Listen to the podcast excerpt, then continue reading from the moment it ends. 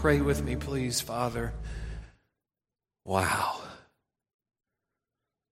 Christ, the sinless, holy Son of God, becoming like a sinner for us. Every one of our sins, every single one, even the ones no one else knows about. And Jesus dies as though he himself had committed each of those sins. What a love, what a cost. And that's the only reason we can stand forgiven. It's at the cross. Help us to understand the amazing grace of that forgiveness, the freedom and the power of that forgiveness. Show us Jesus in all of his grace and in all of his glory. As we hear now from him some very, very hard words, but also some very assuring and comforting words, promising forgiveness. So show us Jesus. In his name I pray. Amen. Thank you to our team. You may be seated. Thank you for singing with me this morning and for allowing me to sing with you. I love singing together. I would encourage you to open your copies of the scriptures, please, to Mark chapter three this morning. Mark chapter three, as we continue our look through the book of Mark and we make our walk through the book of Mark. Um, and as you're turning there, let me just share with you a couple of personal notes. And I share these with you because I consider you family. You are our family. We spend so much more time with you than we do our own biological family. So these are the reasons I share these things with you. Um, number one, if you'll look onto the screen. Now, isn't that awesome? This is the best looking grandson in the world. And so he's about eleven weeks now, and we've already decked him out in... Um, his Memorial Day weekend outfit. So uh, we just love this little guy. We haven't been able to see him for about nine weeks or ten weeks now. Not that we're counting, but um, we we just love him. We're thankful for the gift of new life. God is so good. Uh, and then some of you already know, but Uh, th- this past week's been a hard week around the Fields household. On Friday morning, we woke up and it became apparent that we had we're going to have to put our dog Ruby down. And so it was a rough day Friday, a rough day yesterday, and you're like, she's a dog. Well, yes, she's a member. She was a member of our family. She was so faithful. And even I would I would encourage you, even in the little things. Things like animals, pets, everyday stuff. See the grace and the goodness of our good God. Um, so we've been dealing with uh, the effects of death over the past couple of days, and it reminds me, I think one of the reasons God gives us pets is, and they don't live as long as we do, so we're, we're reminded that, that life is short. Um, and even though a the death of an animal or a, a pet hurts, there is there is something something more eternal that will hurt eternally more, and that is that we die without knowing Jesus. So I say to you this morning, as we begin in Mark chapter three, what we're talking about today has eternal implications. This is one of these texts that should, should reach out from the pages of Scripture and, and grab you around your heart and just say, pay attention. This really matters. This is one of the hardest texts in the Bible. This is a text that's hard to preach, and I know it's a text that's going to be hard to hear. So I say to you this morning, please fasten your theological seatbelts and work hard at staying engaged, because this is a heavy text. It's, it's full of an eternity of implications. And so I cannot overstate how significant these words are, even though they are very hard words to hear, because this text is about what many refer to as the unpardonable sin, the unforgivable sin. And what's crazy is that so many people in our world today have at least heard something about the unpardonable sin. They may not know anything else about the Bible. They may not even know John three sixteen other than the words on a sign that's held up behind the goalpost at a football game. But they've at least heard something about the unpardonable sin. And I've been a pastor long enough to have been asked multiple times by multiple people in multiple situations, what is the unpardonable sin? And inevitably that question is followed up by a second question, how do I know whether or not I've committed the unpardonable sin? We will answer those questions this morning, but the main point of this text in Mark chapter three isn't so much about identifying the unpardonable sin. It's about the identity and the mission of Jesus. It's always about Jesus.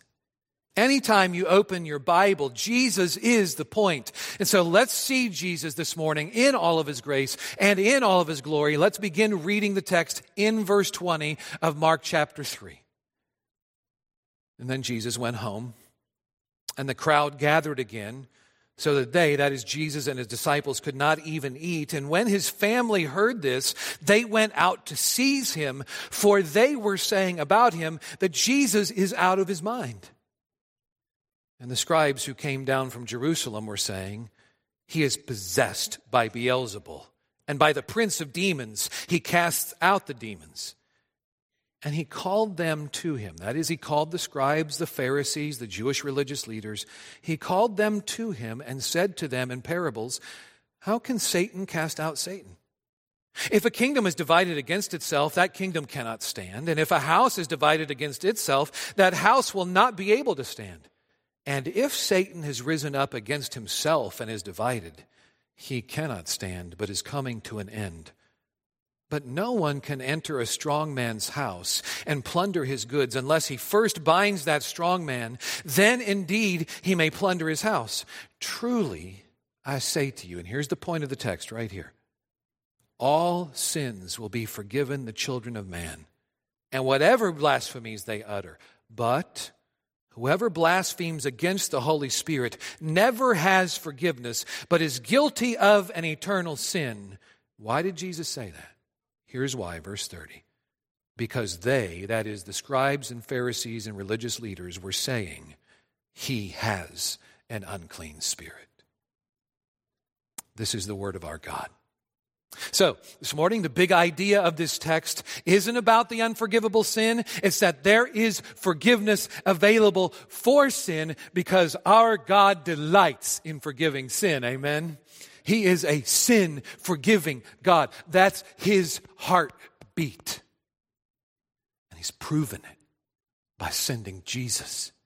The power of the cross that we've just sung about proves that the heartbeat of the Father of Jesus is to forgive our sins. Now, I get that, you know, on the screen you see God delights in forgiving sins. I get that that isn't a real catchy big idea that you'll probably remember for very long, but it's an eternally important big idea.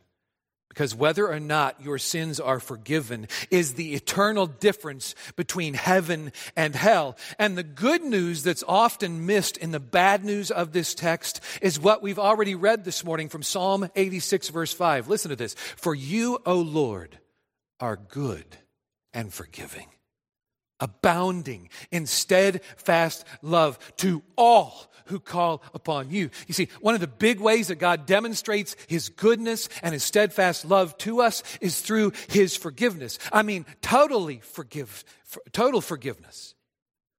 I mean, slate completely clean forgiveness, eternal forgiveness, not just today and tomorrow forgiveness, but always and forever forgiveness. And for sinners, that is the greatest news of all, that our God delights in forgiveness. And let's be honest this morning, we do too. It's something we long for. It's something we love. There is nothing quite like being forgiven. Nothing quite so freeing. I remember back to when I was ten or eleven years old, and I know you're going to find what I'm about to tell you so hard to believe about me. But I remember saying something so horrible to a friend of mine I said it about that friend to that friend's face. And I remember, I still remember saying it today. It wasn't just what I said, it was how I said it. It was meant to sting. It was meant to hurt. It was meant to harm. And when I got home, Mom met me at the door. And she said, "Kenneth, you aren't coming into this house until you tell me what you just said to Greg," because his mom just called me. I'm not a big fan of Alexander Graham Bell. And so I told her what I had said to Greg. And then she said this, "Kenneth, you're going to ride your bike back over to his house and you're going to ask his forgiveness." I still remember that was the longest and hardest eight-block bike ride of my life. But when I got there and asked forgiveness and Greg forgave me, the bike ride back home was the best eight-block bike ride of my life. I still remember the feeling, the joy, the relief, the powerful freedom of forgiveness. And listen, friends, that's why Jesus came to us. He came for us to grant everyone who believes on him that eternal freedom of forgiveness. It is an eternal eight-block bike ride now for us. That freedom. But as we celebrate on this Memorial Day weekend, we know that freedom isn't free. It's costly. It's infinitely costly. It will cost Jesus everything to give us freedom and forgiveness. It will cost him his life. He will die as a sacrifice for our sins, but it will also cost him his reputation. The suffering that wins our eternal forgiveness isn't just about what Jesus endures on the cross. It's about what he endures on his way to the cross.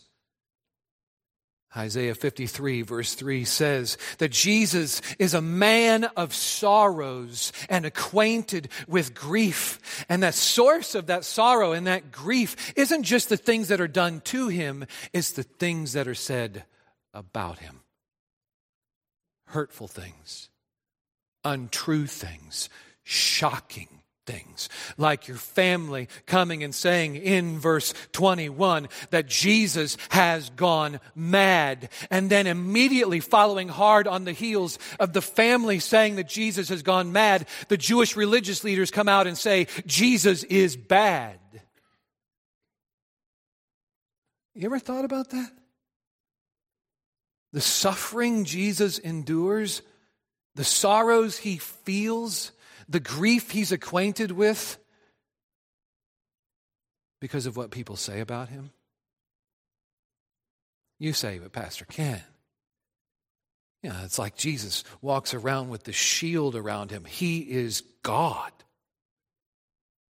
Oh, yes, but never overlook the fact that he is also human.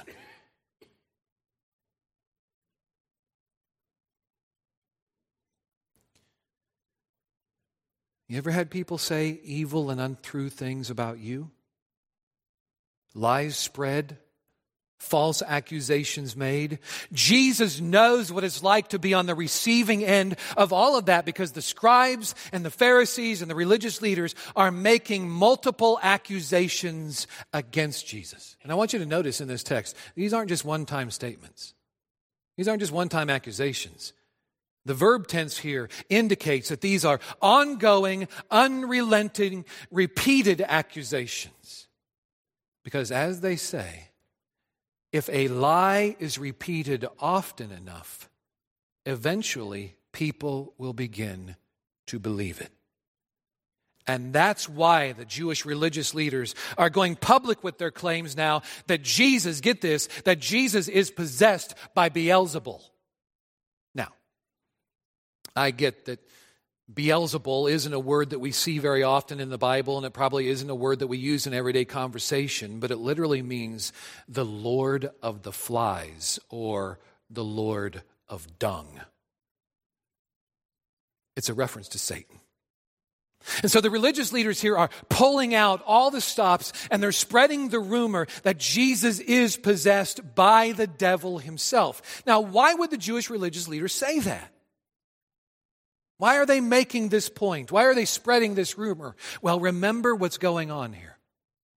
Jesus is essentially wiping out disease and demon possession throughout all of northern Israel. And so the scribes and the Pharisees can't deny the supernatural power of Jesus, because there are thousands of formerly sick and formerly demon-possessed people walking around as proof that Jesus possesses supernatural power. So what do they do? What do the scribes and Pharisees do? They attempt to get out in front of the story. They're going to spin this thing. They're going to create their own, their own narrative, and they're going to say this: hey, hey, everybody, we can't deny that something supernatural is being done by Jesus. But we're going to give you the inside scoop on Jesus.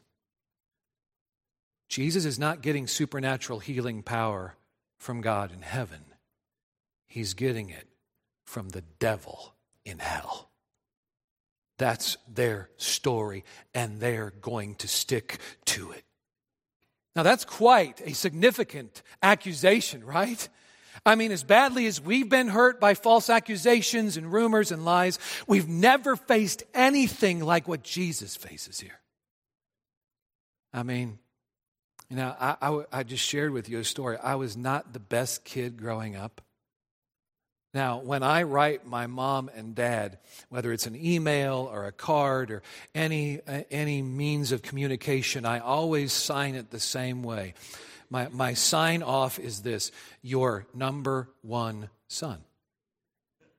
I'm the eldest. I mean, I'm just speaking the truth. I'm just reminding them of the truth. But both mom and dad would tell you that of all three boys, I was probably the hardest to raise. But I've never had mom or dad, as, as bad as I was and as angry as they were with me and my sin, they have never said, "Kenneth, you are demon-possessed." They may have thought it, but they never said it. Can you imagine how deeply these accusations must hurt the heart of Jesus? How revolting these accusations are to the soul of Jesus? He is the infinitely holy, sinless Son of God, who's come to undo and overpower what Satan has done. It's First John three, verse eight. The reason the Son of God appeared was to destroy the works of the devil. And now Jesus is being accused of healing and casting out demons by the power of the devil? Oh, how his soul must bristle at these words. These aren't just outlandish accusations. They are outright devilish accusations. And can I ask, if you would have been Jesus, how would have you responded? I was thinking about that this week in prepping this. I think I would have said to the scribes and Pharisees and religious leaders, "Okay, that's enough. You've gone too far. I am shutting you down right here, right now." And then I would have zapped, instantaneously zapped these scribes and Pharisees into oblivion. Let me ask you, could Jesus have done that? Has he proven that he has the power to do that? Yes, he does. But Jesus doesn't do that. It isn't vengeance Jesus seeks here. It's mercy Jesus shows here, by answering the Pharisees' two accusations with two illustrations, two masterful and impactful parables. I mean, aren't you just blown away by the practical, everyday wisdom of Jesus? Listen, Jesus isn't just book smart. He's street smart. He always knows exactly what to do, exactly what to say. He doesn't even need to huddle up with his twelve apostles whom he has just called to follow him and to go out for him. He doesn't bring them in and say, "Hey guys, let's huddle up and um, uh, what do we do now? How do we respond? We can't just let these accusations kind of float in midair. We've got to respond to them. So anybody have some wisdom here that I can draw upon? Jesus doesn't say that at all. No, Jesus, notice, Jesus instantaneously has a handle on this situation. Nothing surprises him. Nothing catches him off guard. Nothing throws him for a loop. He's got this. And that's something we need to hear.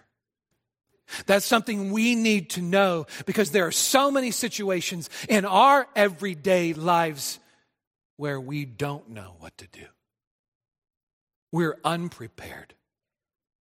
Like when you're a first-time parent and your two-year-old begins throwing a major temper tantrum right in the middle of Walmart. Or your teen begins asking hard questions about life and death and school shootings. Or when your husband comes home from work to tell you that he's quit his job. Or he comes home from work to tell you that he's quitting on you.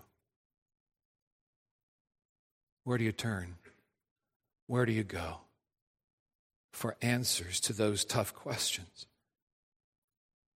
The good news for believers in Jesus is that we know the one with all the answers to all of life's questions. Jesus has the answer key. In fact, Jesus is the answer key. So in the toughies of everyday life, let's lean into Jesus' wisdom by going to his word. It's Psalm one nineteen, verse one thirty. The unfolding of your words gives light. It imparts understanding to the simple. You believe that? That's me. I'm, I'm simple. I need wisdom that's beyond me and insight that exceeds my perspective. And that's what we see right here in Jesus in living color when he answers these accusations. Guys, you're accusing me of being possessed by Satan, but, but how can Satan cast out Satan? It's just plain ludicrous. It's absurd. It's illogical. If a kingdom is divided against itself, that kingdom cannot stand. If a house is divided against itself, that house is not going to be able to stand. I mean, it's just conventional wisdom, so conventional that how many times in our lifetimes have we heard this about America? United we stand. All right, we'll try that one more time, all right? I know you weren't ready. So, united we stand, divided we fall. We've all been there, right? Part of an, an, an athletic team or a work team or a church family, and there are members of the team who go rogue and turn on their teammates, and what happens? Everything disintegrates. It falls apart. That's what Jesus is saying here. Satan is not going to be attacking Satan. He is the epitome of evil, yes, but he's not the epitome of stupidity. So it can't be Satan empowering Jesus to cast out Satan's demons. Because secondly, notice here that you can't, you can't plunder a strong man's house without first binding the strong man. Now, I don't know if any of you have ever had your home broken into and plundered. But when I was ten or eleven years old, now I was preparing this this week. I'm like, a lot of stuff happened when I was ten or eleven years old. Um. When I was ten or eleven, our home was broken into. And when Dad came home, the perpetrator was pulling out of our driveway with a bunch of our stuff in his vehicle. Now, if you remember meeting my dad, he's no small guy. He's six foot two, two fifty. And if that thief had entered our home while Dad was there, he would have had to overpower Dad before he could ever begin plundering our possessions. And that's precisely what Jesus is saying here.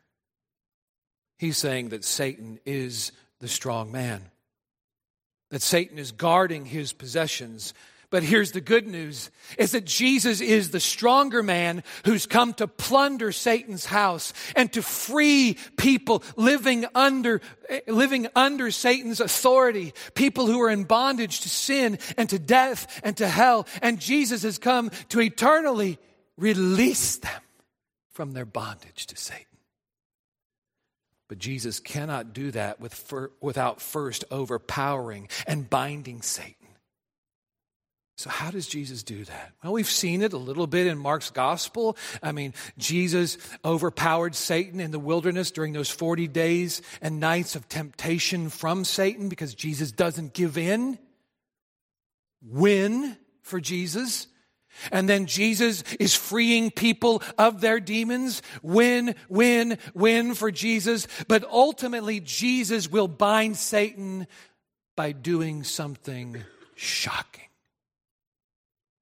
Jesus will win by dying.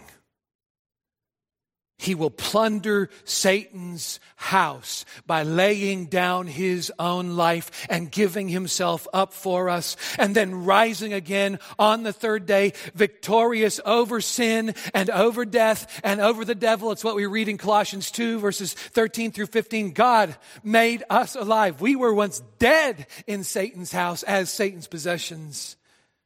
But God made us alive together with Jesus, having forgiven us all our trespasses. And how did he do that? He canceled out, God canceled out the record of debt that stood against us with its legal demands, the condemnation we deserved. It was nailed to the cross.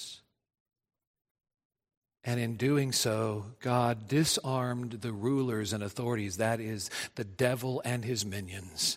And he put them to open shame by triumphing over them in Jesus. Yes. Forgiveness, freedom, release from Satan's power and Satan's authority. Jesus has, through the cross, bound Satan and risen again triumphant over Satan. Amen? We are free through the forgiveness won for us in Jesus. But maybe, but maybe you're questioning that here this morning. And so I need to ask you a big question. Have you been freed from sin and death and hell by the love and the mercy and the grace of Jesus? There is only one way that can happen. Forgiveness. It's the only way we're free. Listen to this from First Peter chapter three, verse eighteen. Christ also suffered once. He suffered once for sins, the righteous for the unrighteous, so that he might free us from the house of Satan and bring us into the house of God. And when you repent and you trust in Jesus as your Lord and Savior and King, your sins will be forgiven. Your slate wiped totally clean, completely and eternally clean. You say, how? How do I get that forgiveness? Galatians three, verse twenty-six. Here's how you go from being a, a part of Satan's house to becoming a part of God's house. We are all the children of God. Here's how. By faith in Christ Jesus. You say, but P K, P K, there, there's so many bad things I've done. There's so many big sins I am struggling with even right now. Will God really forgive me all those sins when simply I believe on Jesus? Well, I won't answer your question, because Jesus does answer your question right here in verse twenty-eight. Where Jesus gives us the applications to the illustrations in response to the accusations of the scribes and Pharisees. And Jesus makes us this promise. I would ask you to underline or circle verse twenty-eight, because this is the big verse in this text. All sins, Jesus says. All sins will be forgiven the children of man, and whatever blasphemies they utter. So there you have the answer to your question. When I place my faith and trust in Jesus, will he really forgive all my sins? Yes, Jesus says. You have Jesus' word on it. The one who endures these accusations and then dies to redeem you says to you, Every one of your sins will be forgiven when you trust in Jesus. And so here's my question. Will you? Will you trust him? But maybe you're still thinking, Pastor Ken, you you you can't stop there because of what we read in verse twenty-nine. It's not the end of the story, Pastor Ken. You've got to keep going. Because Jesus goes on to say that whoever blasphemes against the Holy Spirit, and, and this is one of the saddest, toughest sentences in all of the Bible. Whoever blasphemes against the Holy Spirit never has forgiveness, but is guilty of an eternal sin. Now, these are hard words. And, and they're hard words because these words have been the source of much confusion and consternation for many down through the years. And so it's essential that we get this right. Jesus, listen carefully, Jesus is not saying that unbelief, like the Pharisees are, are not believing in Jesus. Jesus is not saying that unbelief is the unforgivable sin. Because let me ask you, weren't we all at one time unbelievers in Jesus? So it's not simply unbelief that is the unpardonable or unforgivable sin. All of us were there. All of these followers who are following Jesus were once there. Others say that the unforgivable sin is falling away from Jesus after you've believed in Jesus. But that would contradict so many of the precious promises God gives us in His Word, that believers in Jesus are forever secure in the grace of Jesus. It's Romans eight verse one, there is no condemnation for those who are in Christ Jesus. There is no, and that's perpetual present tense, no condemnation, none, not ever, forever. And so it can't mean that that if someone falls away from Jesus after believing in Jesus, that they have forfeited their salvation in Jesus. So what is this sin that will never be forgiven? Well, Jesus identifies it right here. It's the blasphemy against the Holy Spirit. And that's why you need to see how closely verse thirty is connected to verse twenty-nine. Because in verse thirty, we have the blasphemy of the Holy Spirit defined. It's identified by Jesus in verse twenty-nine and then defined in verse thirty. It's believing that Jesus has an unclean spirit, that he's possessed by the devil. It is so hardening your heart against Jesus that in spite of all the information you're getting from Jesus, you so harden your heart against him that you attribute his power to Satan rather than to the Holy Spirit. That's blaspheming the Holy Spirit, because it's in the supernatural power of the Holy Spirit that Jesus is doing these miracles. Now, please, please listen carefully. And this is where I want to pastor you well. If your heart is so tender that you are questioning and wondering whether or not you have committed this sin, the very fact that you wonder about this is a good sign that you haven't committed this sin. Because this, the people to whom Jesus is speaking directly here, the Pharisees, they aren't wondering, have I committed this sin? And that's important that we get here. Notice that Jesus is speaking to the Pharisees and the scribes and the religious leaders. Jesus isn't speaking to his followers here.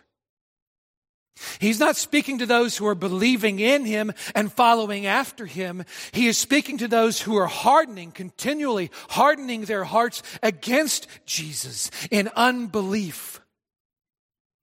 So I say all of that to say this.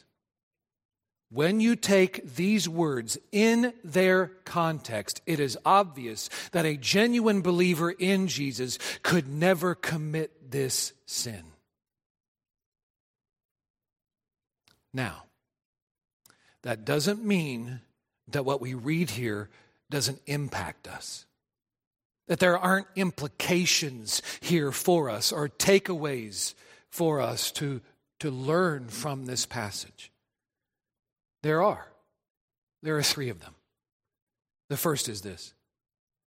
As a follower of Jesus, who is incapable of committing this sin of the blasphemy of the Holy Spirit, we learn from this text to still guard our hearts. Guard our hearts. Jesus gives this, this, this very hard warning about a hardened heart because he's a loving and merciful Savior. And he's giving this, this vivid picture of just how dangerous sin is so that we will have a holy fear of how dangerous it is and what it can do to our hearts.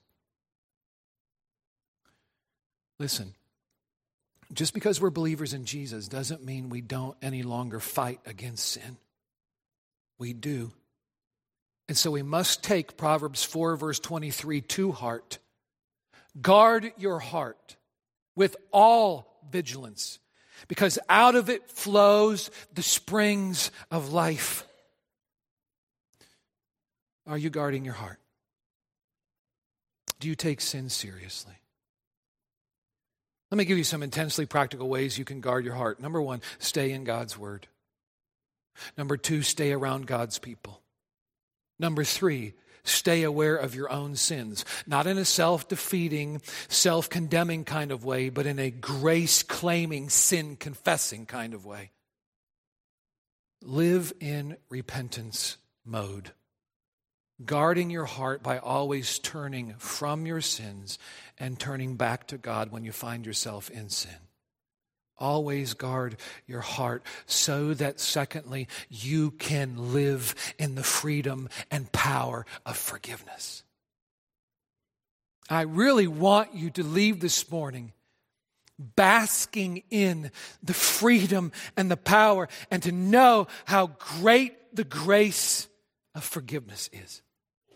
Listen to this from Ephesians one, verses seven and eight. In Jesus we have redemption through his blood, the forgiveness of our sins, according to the riches of his grace, get this, which he lavished upon us. He didn't just sprinkle us with his forgiving grace. He didn't just, you know, give us a bit of it and say, well, hope that's good enough. No, he lavishes his people with his forgiving grace. Lavish. As a child of God, you are lavished with the grace of God. That's where we live. Not in fear, not in doubt, but in assurance and confidence that the amazing grace of our God has been lavished by him in his grace upon us forever. We don't live under condemnation. We live in the grip of grace. And there is no joy, there is no freedom, there is no power like knowing that your sins are eternally forgiven. And so I want to challenge you. How often do you think about this? How often do you just muse on the forgiveness of our God? So I want to challenge you here. Would you every day, by his grace, would you ask God to grow your, your awareness of his forgiveness? It's your freedom from the penalty of your sins. It's your power to fight against those sins. It's the joy that will overwhelm the pull of those sins. And that's a call to, thirdly, worship Jesus. That's the one thing these Pharisees and scribes would not do. Even when Jesus is patient with them, even when he won't turn his back on them and just walk away from them, he is willing to save them if only they will come and trust in him. And two of the Pharisees will. Nicodemus and Joseph of Arimathea. they will come to him, and Jesus will receive them, and he will forgive them. So see how powerful the forgiving grace of our Jesus is. It's capable of softening even the hardest heart. See the patience and the willingness and the love of Jesus for you, and all the accusations that he endures for you on his way to the cross to die for you. Worship Jesus by looking unto Jesus, the founder and perfecter of our faith, who for the joy that was set before him endured the cross, despising the shame, and is seated now at the right hand of the throne of God. And it's all for your forgiveness. So guard your heart by living in the freedom and power of forgiveness that will inspire you and call you to worship the Jesus who has won your forgiveness forever. Amen. Father, may you write these truths deeply within our hearts, assuring us, confirming to us that what you have promised you will do, that forgiveness means forgiveness. Slate wiped totally clean forever. Help us to believe. Can I ask you this morning, have you believed? Are you right now trusting in the Jesus who promises that all sins will be forgiven the sons of men, and whatever blasphemies they utter? If you will believe, you can know that you have not forgiven, you, you have not committed that sin that will not be forgiven. Would you come to Jesus now? Trust him right where you are. Draw a line in the sand and cross over that and say, I am trusting my eternity to Jesus. I believe, I believe he died on the cross for my sins so that I could have forgiveness. And Christian, are you guarding your heart? Are you living in the freedom and the power of your God's good forgiveness? And are you worshiping him, looking to him, the one who has won your forgiveness forever? Thank you, our God, for your Son, Jesus. In his name I pray. Amen.